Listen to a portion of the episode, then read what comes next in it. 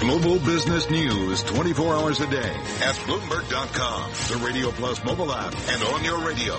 This is a Bloomberg Business Flash. From Bloomberg World headquarters, I'm Charlie Pellet. Stocks lower for a second day. The dollar weakened to an eight-month low. Treasuries advanced as caution prevailed ahead of Thursday's testimony from former FBI Director James Comey. There's also the ECB policy decision along with the UK election. S&P down 6 to 2429, down 3 tenths of 1%. The Dow down 48, down 2 tenths of 1%. Nasdaq down 20, a drop of 3 tenths of 1%.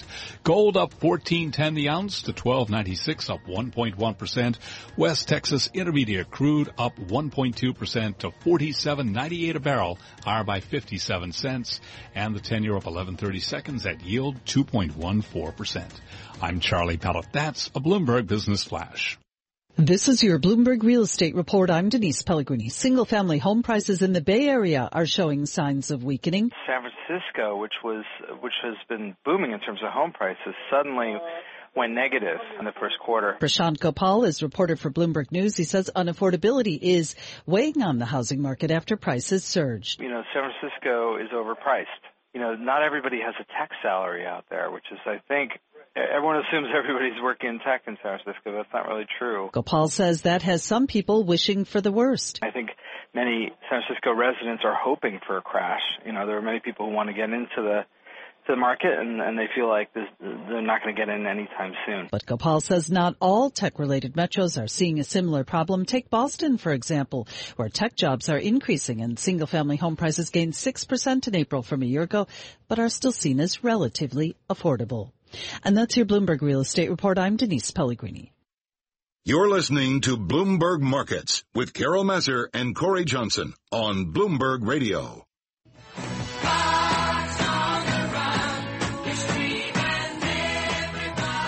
DataFox is the company. The CEO joins us right now. Bastiaan Janmaat joins me here in our AM 960 studios. Good to see you. I haven't seen you in a couple of years, maybe. Yeah, good to see you again. Um, uh, explain what DataFox is and maybe how it's changed over the last few years. Definitely, yeah. It's been quite an evolution. Uh, DataFox is a CRM orchestration platform, which I'm going to have to explain what that Yeah. is to you. Uh, where this all came from was myself and uh, my co-founders. We used to work in banking and finance, and we came out of that and uh, thought that there, there ought to be a better way to collect all of the world's business information on privately held businesses to basically unearth growth trends among those amongst those companies to help inv- inform better investment decisions, better lending decisions, and uh, that proved to be uh, proved to be there proved indeed to be that need. But what really was interesting was when we found that there's a So I similar. would. I would say like that's like a Dun and Bradstreet or even a Bloomberg for private companies. That's essentially how we how we started. Exactly, exactly. And then what we found was that in the enterprise landscape, people working in sales, marketing, business development, commercial real estate, anybody, everybody has needs just like that. And so the business evolves into what? We now uh, we do two things. So part of what we do is we collect proprietary intelligence on companies, information about the people who work there, growth trends in that business, uh, where they're expanding, the products they're launching, and then the second piece is orchestrating all of that information with a company's internal customer data. Every company has uh, a CRM or some some sort of database of their customers, but that data is very siloed. It's difficult to actually keep all that information up to date, and so we do that for them so they can unearth the best opportunities for them to go after. Talk to us a little bit about clients that you're signing up, the growth in revenues, what kind of, you know, growth in profitability. Talk to us a little bit about that. Yeah, definitely. So it's been an exciting year. We've grown revenue 150% year over year, and that's on the back largely of growth in selling into large companies. Um, an example I love is uh, we work with UPS, and what we've helped them figure out is that uh, one of the best signals for their sales team to reach out to a business is when that business expands its geographic footprint. Kind of obvious, right? When they open a new office or a new location. Uh, turns out it's it's very difficult for UPS to actually know when that happens, but we keep track of those signals and surface those opportunities. Um, another example I like is uh, there's a uh, a cleaning service in uh, in New York. Sounds old school, but it's actually a tech company called Managed by Q. They uh, provide office management services.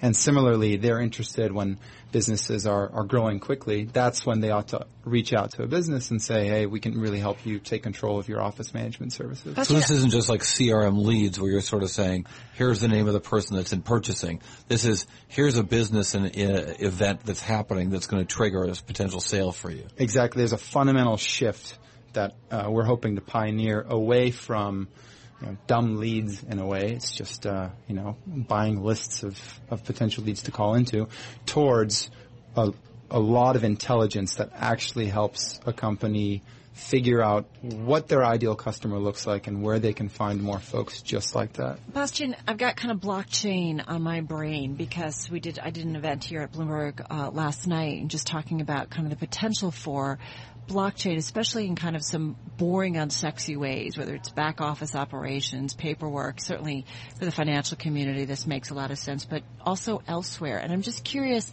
as you look at the unfolding technologies, whether it's artificial intelligence, blockchain, does it have a role in what you do?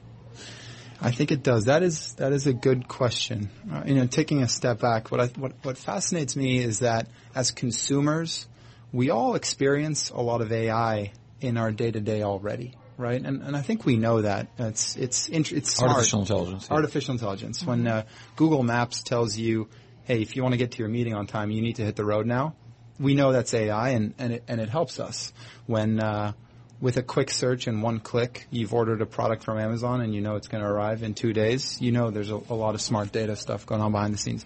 But in our in our jobs, we haven't felt that quite the same way. We're we're all still filling out reports and and entering data into systems, and uh, we're all wasting a lot of time. It seems on, on some of that manual labor and, and grunt work. So is Uh, it safe to say that you guys are exploring it or spending R&D or looking into it? it's uh, it's a, a massive area of investment for us. We're uh, we're scaling our engineering team, our, our data science team.